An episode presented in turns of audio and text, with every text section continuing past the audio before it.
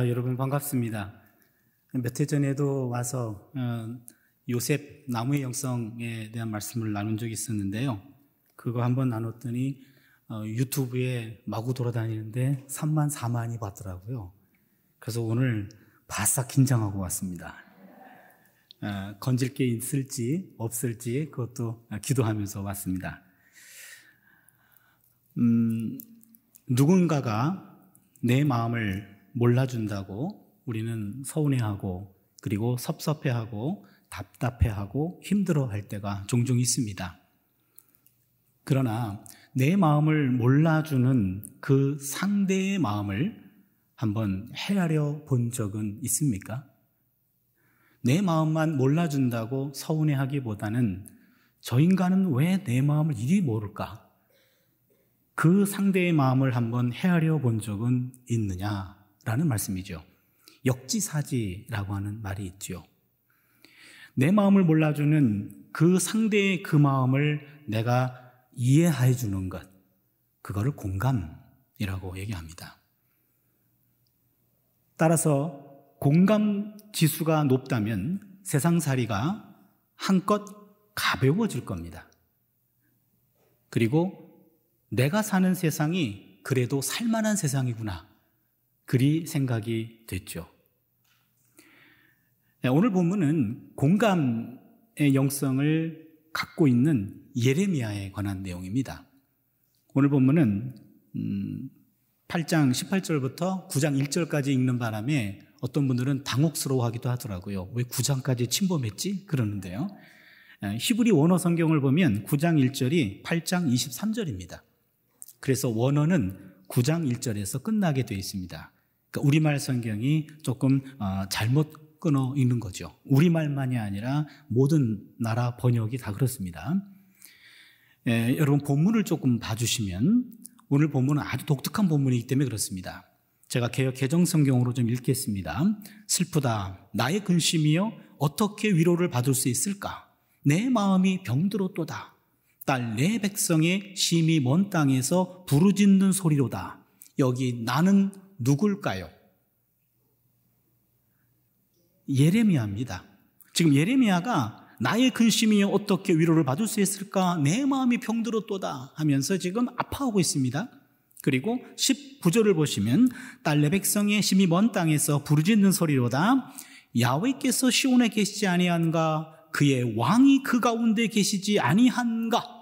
여기 요 탄식은 누구 탄식일까요?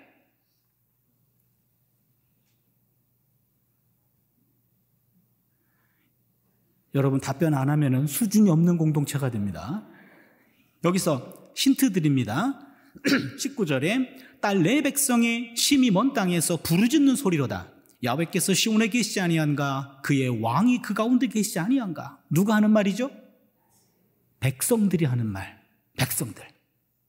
그리고요, 그 다음에 그들이 어찌하여 그 조각한 신상과 이방의 헛된 것들로 나를 경로하게 하였는고, 여기 나는 누굴까요?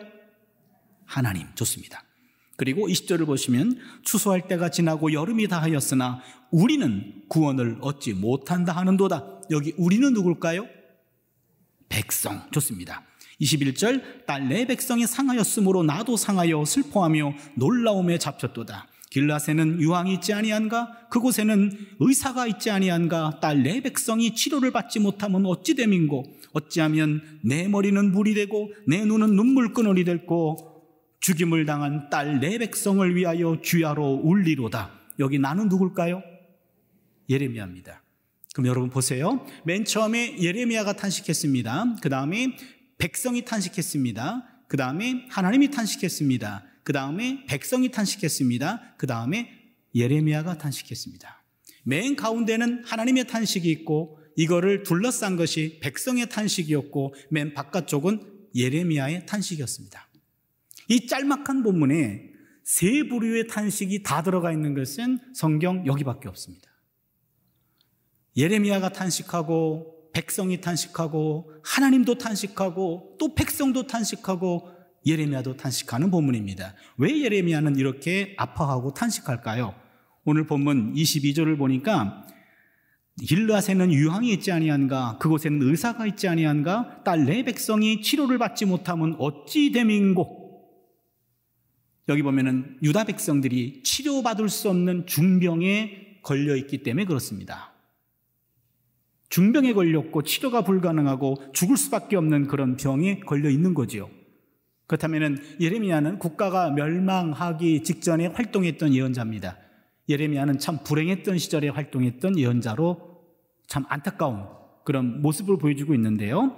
예레미야가 국가의 멸망, 유다 나라의 멸망을 예언할 때 아주 냉소적으로 그렇게 남 얘기하듯이 비판하지 않았습니다. 가슴 아파하면서 안타까워하면서 그렇게 비판을 했죠.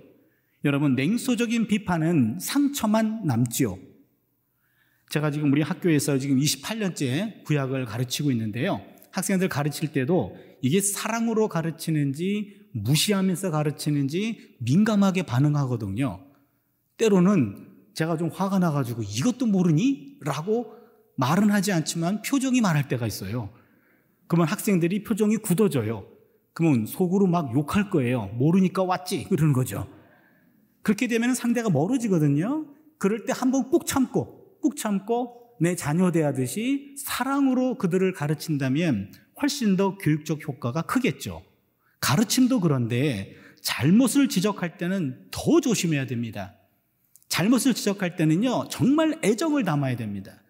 정말로 애정과 내 마음을 담아서 충고해야 그 충고가 오해되지 않고 제대로 수용이 되겠죠.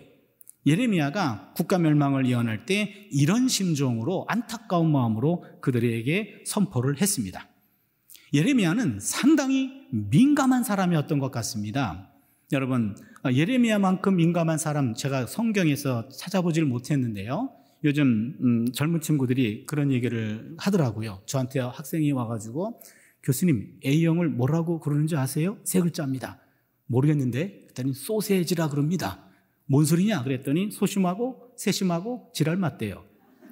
A형이. B형은 뭐냐? 그랬더니 B형은 오이지래요.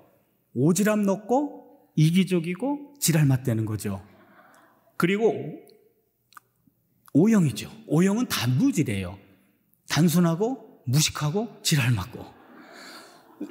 제가 AB형이거든요. 그래서 그 학생도 알아서 야 AB형은 뭐냐? 그랬더니 지, 지, 지래요. 그래서 저는 지적이고 지성적이고 이럴 줄 알았더니 교수님 그게 아니고 지랄 맞고 지랄 맞고 지랄 맞은 거예요. 그랬어요. 그 학생은 F를 줬습니다. 예. 아마도 예레미야는 이 A형에다가 아마 더블 A형 내지는 트리플 A형까지 갈 것 같아요. 아주 굉장히 민감한 사람인데요. 저희 집에도 더블 A형 분이 한 분 계셔가지고 아주 민감할 때가 많은데요. 근데 예레미야는 더 간 것 같아요. 더 민감합니다. 왜냐하면 예레미야 4장 19절을 보니까 슬프고 아프다 내 마음속이 아프고 내 마음이 답답하여 잠잠할 수 없으니 이는 나의 심령이 나팔 소리와 전쟁의 경보를 들음이로다. 이 본문을 보니까 예레미야는 지금 아파하고 있습니다. 마음속이 아파합니다. 답답합니다. 잠잠할 수 없다고 얘기합니다. 왜 그렇습니까? 내 심령이 나팔 소리와 전쟁 경보를 듣고 있어요. 지금 전쟁이 일어나지 않았습니다. 그런데 평화 시기에 전쟁 소리가 들려오고 있어요, 지금. 예레미야는 아무도 느끼지 못하는 이 국가적 위기와 멸망을 예레미야 혼자 느끼고 있습니다. 우리 여러분 들리지 않습니까? 안 들리는데요. 이런 상황이에요. 혼자 안타까워하고 울기도 하고 안타까운 모습들을 보여주자 저 사람 미친 사람 아닌가 할 정도로 미친 사람 취급당했습니다. 예레미야는 그래서 국가와 민족을 생각할 때마다 눈물을 흘렸던 예언자, 그래서 눈물의 예언자라고 별명이 붙었습니다. 예레미야 14장 17절을 보시면 너는 이 말로 그들에게 이르라 내 눈이 밤낮으로 끊치지 아니하고 눈물을 흘리리니 이는 처녀 딸 내 백성이 큰 파멸 중한 상처로 말미암아 망합니다. 특히 예레미야는 남의 탄식 소리에 아주 민감한 사람이었습니다. 그러기에 지금 우리가 아까 읽었던 예레미야의 탄식, 백성의 탄식, 하나님의 탄식, 백성의 탄식, 그리고 예레미야의 탄식인데요. 사실은 백성들이 포로로 끌려가서 할 탄식을 예레미야가 지금 먼저 듣고 있는 겁니다. 그리고 그렇게밖에 할 수 없었던 하나님의 안타까운 마음을 앞당겨 느끼고 있는 겁니다. 그렇다면 예레미야 8장 18절로 9장 1절에 나와 있는 세 부류의 탄식은 예레미야 혼자 느끼고 있는 겁니다. 이게 독특한 현상이에요. 지금 나라 아직 망하지 않았습니다. 바벨론 지금 포로로 끌려갔을 뿐이에요. 아직은 완전히 망하진 않았어요. 그런데 이 상황에서 바벨론 포로로 끌려갈 사람들이 탄식하는 내용들을 앞당겨 듣고 있고 그렇게밖에 할 수 없었던 하나님의 안타까운 마음을 예레미야가 지금 듣고 있다는 얘기입니다. 그러게 예레미야는요. 그것 때문에 본인이 탄식을 느꼈고 힘들었고 이것도 감당하기 어려운데 백성들의 탄식 소리가 들려오고 하나님의 탄식 소리가 들려오는 겁니다. 백성들은 뭐라고 얘기합니까? 야외께서 시온에 계시지 아니한가? 그의 왕이 그 가운데 계시지 아니한가? 오늘 본문을 보면은요. 지금 예레미야는 백성들이 포로로 끌려가서 야외께서 시온에 계시지 아니한가? 그의 왕이 그 가운데 계시지 아니한가? 여러분, 이 내용은 조금 깊이 들여다봐야 됩니다. 남유다 사람들은요. 시온 신앙과 다윗 신앙을 가지고 있었어요. 시온 신앙은 시온은 하나님이 택한 장소입니다. 그러기에 하나님이 두 번째 거주하십니다. 그러기에 시온은 이방인들이 공격해 와도 절대로 무너지지 않습니다. 난공불락입니다. 그러기에 시온은 하나님의 백성들의 유, 백성들의 피난처가 됩니다. 요 네 가지입니다. 요게 시온 신앙의 핵심입니다. 시편 46편 4절로 7절을 제가 읽어 드립니다. 한 시내가 있어 나뉘어 흘러 하나님의 성고 지극하 지극 지존하신 이의 성소를 기쁘게 하는도다. 하나님의 성은 시온을 가리키는 말입니다. 시온의 성에 시온의 성을 하나님이 택하셨습니다. 5절을 보면 하나님이 그 성 중에 계심에 성이 흔들리지 아니할 것이라 새벽에 하나님이 도우시리로다. 여기 보시면 하나님이 성 중에 계신다 그랬습니다. 시온을 선택했습니다. 6절을 보시면 문나라가 떠들며 왕국이 흔들렸더니 그가 소리를 내심에 땅이 녹았도다. 이방 나라들이 떠들며 공격해 와도 하나님이 한 번 소리 내시면 다 땅이 녹았도다. 난공불락입니다. 7절을 보시면 만군의 야훼께서 우리와 함께 계시 함께 하시니 야곱의 하나님은 우리의 피난처시로다. 영원한 피난처가 된다는 말씀이죠. 이게 시온 신앙입니다. 하나님이 시온에 계시면 택하셨고 거주하셨고 난공불락이고 피난처가 되는데 시온을 지키지 못해서 우리가 바벨론 포로로 끌려왔다. 야외께서 시온에 계시지 아니한가? 그 탄식이에요. 그리고 그 왕에 계시지 아니한가? 왕이라는 것은 다윗 계통의 왕은 영원히 영원히 무너지지 않습니다. 라고 하는 다윗 신앙입니다. 그것은 사무엘하 7장 10절에 나옵니다. 내 집과 내 나라가 내 앞에서 영원히 보존되고 내 왕위가 영원히 견고하리라 하셨다 하라. 여기 보시면 이건 나단을 통해서 하나님이 다윗에게 준 약속입니다. 내 집이라는 말은 내 왕조 그리고 내 나라라고 하는 말은 내 국가입니다. 다윗 왕조와 다윗 나라는 영원히 영원히 망하지 않는다라는 약속을 하나님이 주신 겁니다. 그런데 지금 왕이 예루살렘에 있지 않냐? 근데 왜 우리가 바벨론 포로로 끌려왔습니까? 라고 하면서 하나님께 지금 탄식하며 따지고 있는 겁니다. 하나님 시온 지켜주시지도 않았고 다윗 계열의 왕조도 지켜주지 않으셨습니다. 약속을 지키지 않으셨습니다. 하면서 절망하면서 하나님께 하는 말씀입니다. 그리고는 그들은요, 20절에 보니까 추수할 때가 지나고 여름이 다하였으나 우리는 구원을 얻지 못한다. 모든 게 다 추수하고 나면은 여름이 지나고 여름 지나면은 가을 오고 당연하게 와야 될 것들이 지금 완전히 무너져 가지고 우리는 하나님에 대한 도움은 전혀 없다라는 절망적인 상황을 얘기해 주고 있습니다. 이때 하나님은 뭐라고 얘기하시나요? 아, 우리가 아까 읽었던 본문이죠. 그들이 어찌하여 그 조각한 신상과 이방의 헛된 것들로 나를 경로하게 하였는고 아, 이거는요, 하나님도 그렇게밖에 할 수 없었던 안타까운 마음을 여기 표현하고 있습니다. 그렇게밖에 할 수 없었던 하나님의 마음. 지금 백성들도 탄식하고 있고, 하나님도 탄식하고 있는 거죠. 하나님은 예루살렘 성전을 적에게 내어놓을 수밖에 없는 현실을 매우 고통스럽게 생각합니다. 이 당시에 에스겔이라는 예언자도 있었는데요. 에스겔에서 이게 나옵니다. 이런, 이런 말씀이 나옵니다. 8장 6절을 보니까 그가 또 내게 이르시되 인자야 이스라엘 족속이 행하는 일을 보느냐 그들이 여기에서 크게 가증한 일을 행하여 나로 내 성소를 멀리 떠나게 하느니라.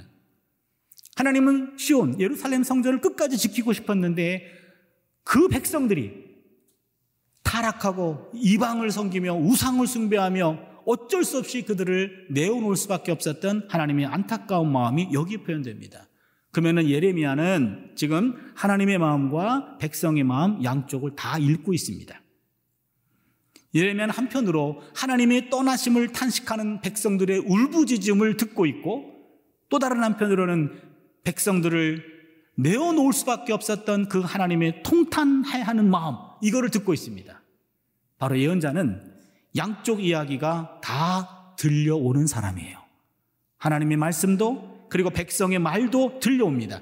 하나님의 탄식도 백성의 탄식도 듣습니다. 하나님에 대한 동정, 인간에 대한 동정 다 들려옵니다. 하나님을 변호하고 백성을 변호하고 양쪽에 끼어 있는 사람이 바로 예언자고 이게 바로 우리 신앙인의 모습입니다.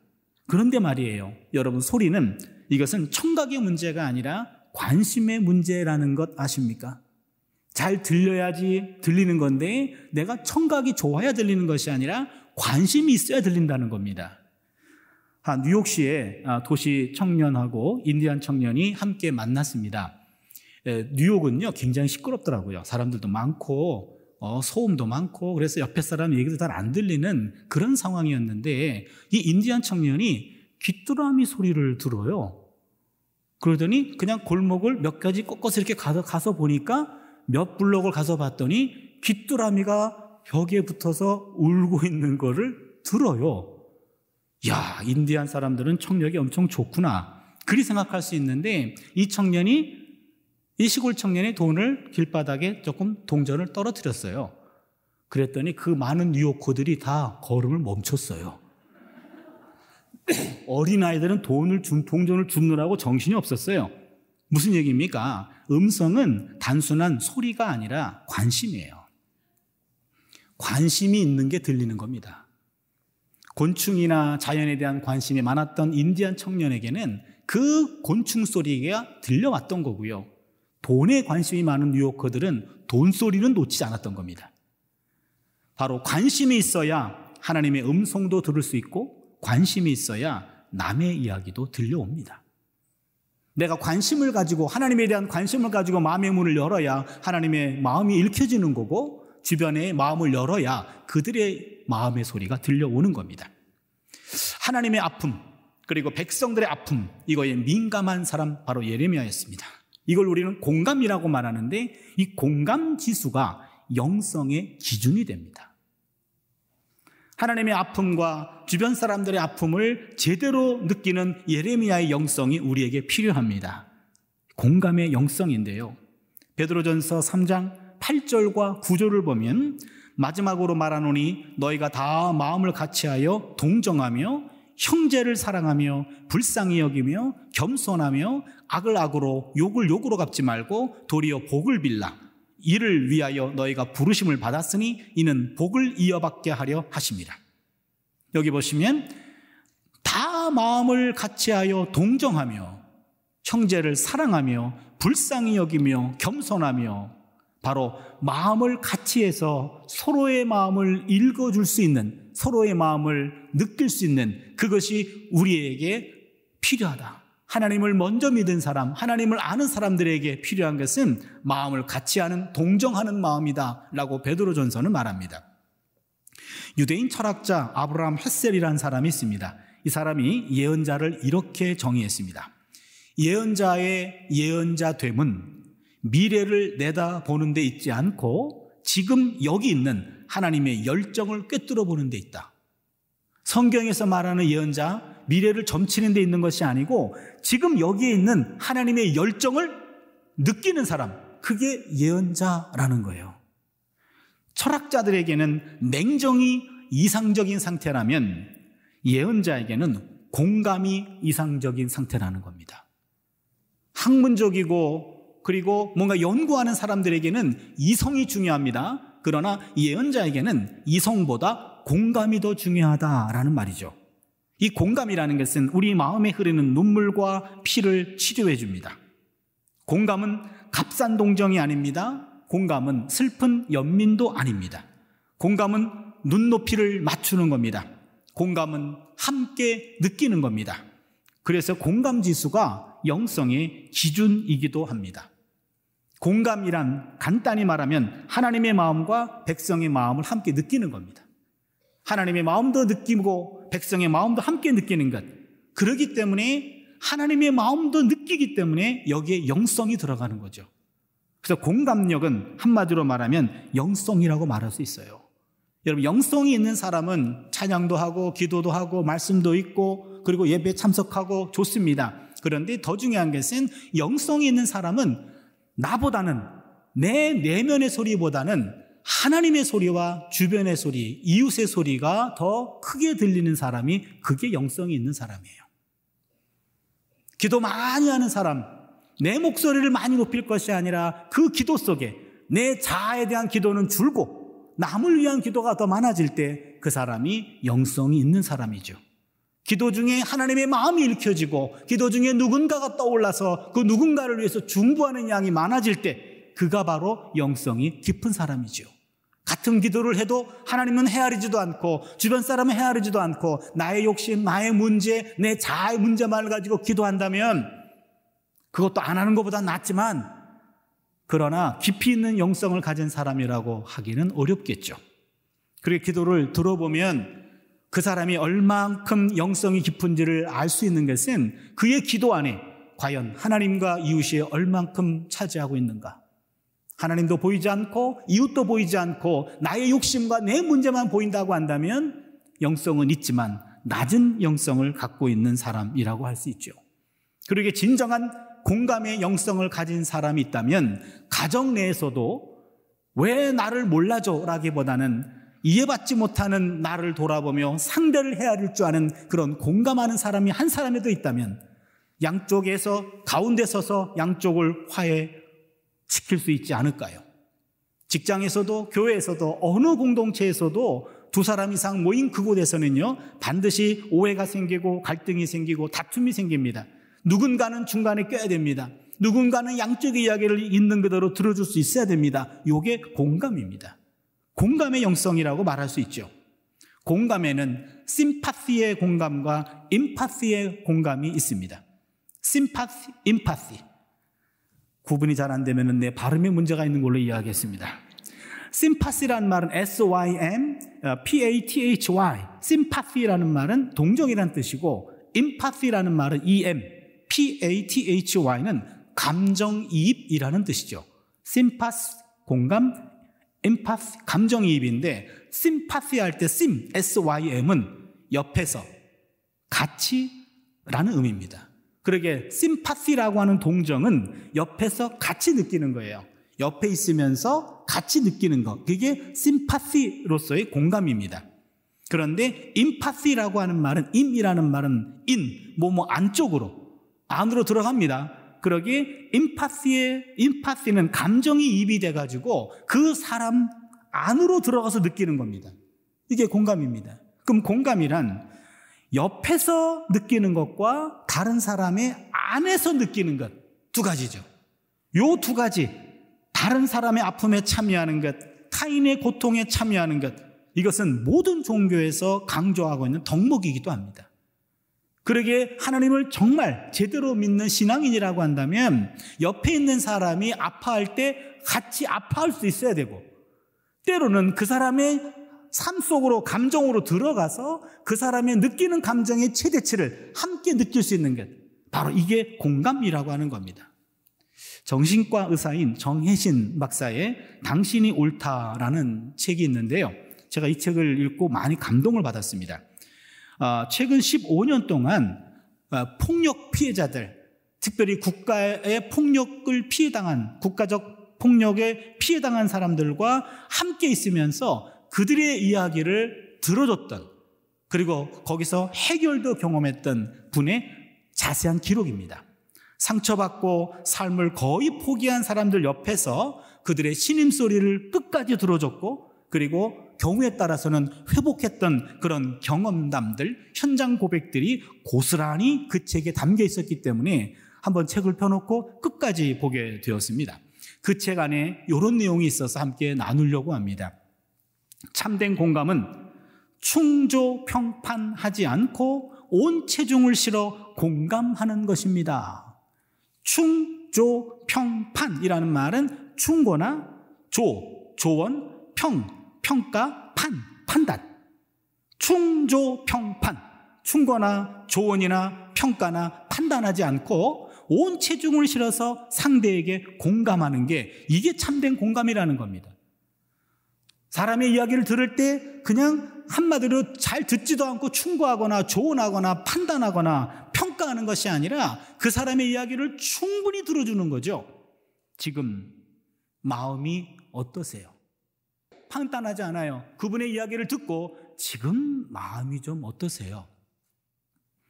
이야기를 했더니 좀 시원하네요. 아, 시원하세요? 근데 좀 더 어떠세요? 좀 좋아졌어요? 예, 좋아졌는데요. 근데 또 아직도 마음이 좀 꿀꿀한 게 있나요? 아, 아직도 남아있는데요. 하면서 끊임없이 그 사람의 마음을 물어주는 거예요. 어떠세요? 어떠세요? 이렇게 계속해서 그의 마음을 묻다 보면 심정지 상태에 있었던 사람들의 마음이 뛰기 시작한답니다. 이게 심리적 심폐소생술이다. 라고 그 정신과 의사는 이름을 붙였어요. 심리적 심폐소생술. 누군가 고통과 상처와 갈등을 이야기할 때 충저 평판 해가지고 좋아지는 경우는 거의 없다고 합니다. 사람은요, 다른 사람의 충조 평판으로 변하는 게 아니라는 겁니다. 사람의 관계란 나도 있고 너도 있는데, 그런데 충조 평판은 나만 있고 너는 없는 관계입니다. 왜 그렇습니까? 나는 충고하는 사람이에요. 나는 조언하는 사람이에요. 나는 평가하는 사람이에요. 나는 판단하는 사람이에요. 그러면 상대는 당하는 사람이잖아요. 나는 아는 사람이고 너는 모르는 사람이야. 나는 깨달은 사람이고 너는 어리석은 사람이에요. 이런 인식이 깔려 있는 것이 충조평판이라는 겁니다. 내가 틀릴 수 있다라는 의심은 추호도 하지 않고 상대를 인정하지 않을 때 나오는 것이 충조평판이라는 겁니다. 충조평판은 존재 자체를 부정하고 관계를 파괴하는 비수이자 표창이 되기 때문에 부작용을 가져올 때가 더 많다라는 얘기입니다. 가당치도 않은 말을 사랑한다는 사람에게 더 열심히 해서 결국 관계를 짓밟아 놓는 것. 이것이 충조평판이라는 겁니다. 그러게 이분은 네, 네 경계를 넘어오면 부모라도 끊어내야 된다. 이렇게까지 얘기했어요. 네 경계를 넘어오면 부모라 할지라도 끊어야 네가 산다. 이 말입니다. 충조 평판만 안 할 수 있어도 공감의 절반은 시작된 겁니다. 사람들이 하는 말의 90%가 충조 평판입니다. 부모가 자녀에게 하는 말의 99.9%가 충조 평판이라는 것 여러분 아십니까?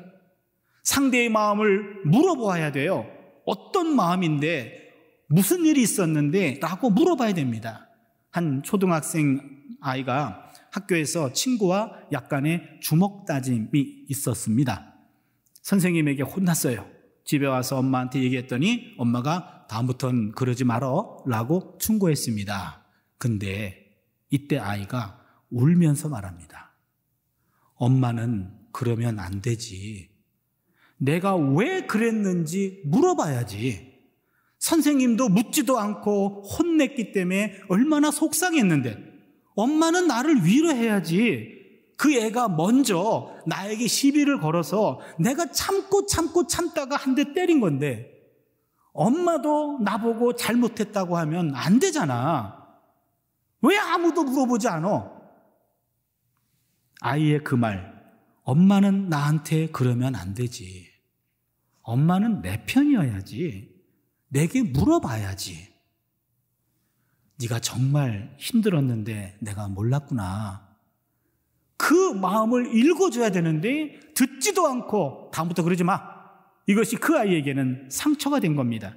여러분 아이들을 지적하지 말고요. 끝까지 경청해야 돼요. 너무 쉽게 충고, 충조 평판해서는 안 됩니다. 끝까지 들어야 돼요. 아이에게 하고 싶은 이야기가 있다면 허벅지를 꼬집으세요. 그래도 안 된다면 혀를 깨물으세요. 가르치려고 하지 말고 먼저 경청하고 난 다음에 충분히 이야기를 듣고 그 내용을 정리해 주는 것 뿐이에요. 이랬구나, 이랬구나, 이랬구나. 그리고 공감해 주는 게 중요해요. 나 같아도 때렸겠다. 한 대밖에 안 때렸냐? 난 두 대 때렸겠다. 공감해 주는 거죠. 부모가 아이의 정서를 함께 느끼고 그리고 아이들이 부모를 친구로 여기면 자연스럽게 위로가 발생하는 거죠. 의도적으로 위로하려 하지 않아도 그냥 자연스럽게 위로가 되는 겁니다. 그래야 아이들이 부모의 사랑을 배우게 되는 겁니다. 정신적인 내편은 심리적 생명줄을 유지하기 위해서 사람에게 꼭 필요한 산소 공급원입니다. 산소가 없으면 죽어요. 그러기에 누구도, 어느 누구도 정신적인 내 편이 하나 정도는 있어야 됩니다. 그것이 부모건 아니면 부부건 친구건 간에 그 사람한테 가면 충조평판하지 않아 묻지도 않아 따지지도 않아 그냥 내 편이 되어주는 사람 한 사람은 있어야 돼요. 우리 주변에 아무도 없습니까? 걱정하지 마세요. 우리 하나님이, 우리 예수님이, 우리 성령님이 우리를 충조 평판하지 않고 있는 그대로 받아주시는 분이십니다. 그것만으로도 우리는 해방될 수 있거든요. 그런데 우리 주변에 배우자가, 자녀가, 친구들 중에 그 충조 평판하지 않고 내 있는 그대로 그대로 들어주는 내 편이 있다면 바로 그 사람은 극단적인 생각하지 않습니다. 거기서 산소를 공급받습니다.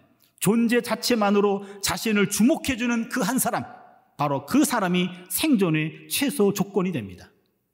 그러게 하나님과 세상 중간에 끼어 있는 우리 신앙인들은요, 세상을 향해 아파하시는 하나님의 마음이 느껴져야 되고, 또한 세상 사람들의 애통해 하는 마음도 우리가 함께 공감할 수 있어야 됩니다. 그렇게, 그럴 수 있는 사람들이 하나님의 열정을 꿰뚫어 볼 수 있는 마음의 눈을 가진 자들입니다. 또한 하나님의 소명을 받은 사람들입니다. 그래서 히브리서에서도요, 예수님이 이런 공감을 가진 사람입니다. 라는 표현이 나옵니다. 히브리서 4장 15절을 보니까 개혁 한글판 성경인데요. 우리에게 있는 제사장은 우리의 연약함을 체휼하지 아니하는 자가 아니요 모든 일에 우리와 한결같이 시험을 받은 자로 돼 죄는 없으시니라. 여기 체휼이라고 하는 말이 어려운 단어인데요. 처지를 이해하여 가엽게 여긴다 그 말입니다. 우리 예수님께서는요 대제사장으로서 우리의 연약함을 체휼한다 이 말입니다. 그러기에 예수님도 공감의 영성을 가진 분이었습니다. 공감 능력이 인간과 짐승을 가르는 기준이 된다는 거 여러분 아십니까? 지능으로만 따진다면 원숭이와 사람이 큰 차이가 없다고 합니다. 그런데 원숭이는 문명을 만들지 못합니다. 반면에 인간은 문명을 만들어냈습니다. 그렇다면 원숭이와 인간 지능 차이가 크지 않은데 왜 이런 문명을 만들고 문명을 만들지 못하는 그런 차이는 어디서 왔을까? 인간은 원숭이에게 없는 세포 하나가 더 있답니다. 과학자들은 그 세포를 거울 신경 세포라고 말합니다. 거울 신경 세포. 거울 신경 세포라는 말은 사람들은요, 정상적인 사람이라고 한다면 다른 사람들을 이렇게 보기만 해도 그 사람의 생각과 그 사람의 행동과 그 사람의 기분을 느낄 수 있다는 거예요. 이게 거울 신경 세포입니다. 이걸 알아차리는 신경세포가 원숭이에는 없는데 인간에게는 있더라 그 말입니다. 그렇게 공감 능력을 말하는 거예요. 이 거울 신경세포라는 말은 공감 능력이에요. 그냥 상대를 보기만 해도 아 지금 기분이 안 좋구나. 저 사람이 지금 무슨 말을 하려고 하는구나. 그게 느껴지는 게 정상적인 인간이에요. 물론 가끔 그런 인간이 아닐 때도 있죠. 그렇죠? 이 인간은 내가 기분이 좋은지 나쁜지도 모르고 지 기분만 생각하는 사람도 있어요, 가끔. 그러나 그럴 때 인간과 원숭이를 구분 짓는 것은 지능이 아니라 공감 능력이기 때문에 공감 능력이 떨어지면 짐승이 되는 거예요. 그렇잖아요. 짐승이 다른 게 아닙니다. 상대에 대한 공감 지각 능력이 없기 때문에 사이코패스가 나오고 소시오패스가 나오는 거죠. 그리고 인간과 인간과 짐승을 나누는 기준은 다른 게 아니고 바로 거울 신경 세포, 공감 능력이라고 하는 겁니다. 그리고 공감 능력이 많으면 그는 하나님의 세계와 가까운 거고 공감 능력 지수가 떨어지면 아마 짐승의 세계에 있는 거죠. 그렇게 공감이라고 하는 것이 신앙인의 영성이면서도 바로 모두에게 필요한 덕목이기도 합니다. 사실 공감은 삶의 공간을 만들어냅니다. 공감은 공간을 만들어내요. 저는 축구를 좋아하는데요. 축구 선수 중에 지단이란 선수가 과거에 있었어요. 프랑스 의 축구 선수고 알제리 출신이고 머리카락 하나도 없는 그분 기억하시는 분 있을지 모르겠는데 전 저보다 머리카락 없는 분들을 자주 봅니다. 거기서 위로가 되거든요. 이 지단 선수가 아트 축구를 하는 사람이에요. 예술 축구를 한다 그러는데 지단이 볼을 잡으면 공격수거든요. 그러면은 한 서너 명의 수비수들이 그를 에워싸요. 서너 명도 안 되니까는 다섯 명이 에워쌀 때도 있어요. 그러면 생각해 보세요, 여러분. 지단이 볼을 잡았는데 다섯 명이 그를 에워쌌어요. 반드시 빼앗길 텐데 요 지단은 그 순간에 순간에 지단이 몇 번 움직이면 거기서 공간이 만들어져요. 공간이 만들어지면서 거기서 결정적인 골이 나갑니다. 와, 대단합니다. 완전히 에워싸인 그런, 그런 상태에서 몇 번 움직이면 공간이 만들어지고 거기서 쏘면 바로 골인으로 들어가는 경우들이 많아요. 그래서 많은 축구 팬들은 역시 아트 축구다. 예술 축구를 한다. 그렇게 얘기를 하죠. 바로 요 얘기입니다. 여러분, 공간이 만들어지는 거죠. 순간순간 우리가 공감이라는 것이 그렇습니다. 옴짝달싹 할 수도 없는 것처럼 숨 막히는 고통과 상처 속에서도 공감이 몸에 배인 사람은 순식간에 그 안에서 공간을 만들어내는 겁니다. 없는 것 같았던 공간이 순식간에 눈앞에 펼쳐집니다. 사람들 마음 속에서도 바로 공감이 하는 일이 바로 이겁니다. 바로 사람은 그렇게 해서 사지를 빠져나올 수 있고 바로 이것이 공감의 힘이라는 거죠. 그러게 오늘 예레미야가 갖고 있었던 그 독특한 공감의 영성이 알고 봤더니 이것은 그 사람에게만 필요한 것이 아니라 우리 모두에게 필요한 거고 바로 공감 능력이 있다면 공감의 영성이 있다면 삶에서 공간을 만들어낼 수 있고 상대의 마음도 이해할 수 있고 상대를 탓하기 전에 그 마음도 품어낼 수 있다면 그에게도 인정받고 하나님에게도 인정받는 그런 복된 인생을 살 수 있지 않을까. 고난주간을 지내면서 오늘 하나님, 오늘 우리에게 예레미야에게 주었던 그 공감의 능력을, 공감의 영성을 우리에게도 심어 주시옵소서. 공감 능력, 공감 영성 가지고 살아나가는 우리 모두가 될 수 있기를 바랍니다.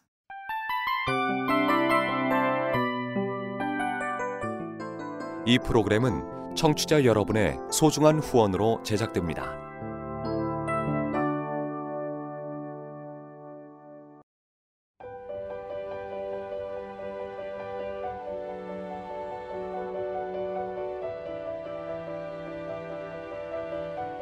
세상에는 수많은 교회들이 있지만 더 깊이 있는 말씀 강해를 찾기 위해 크기로만 교회를 선정하지 않습니다.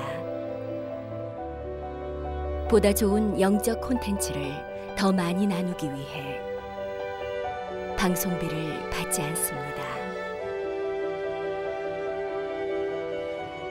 1년 365일 복음만 전하고 싶어서 우리는 광고를 하지 않습니다. 온누리의 복음을 땅끝까지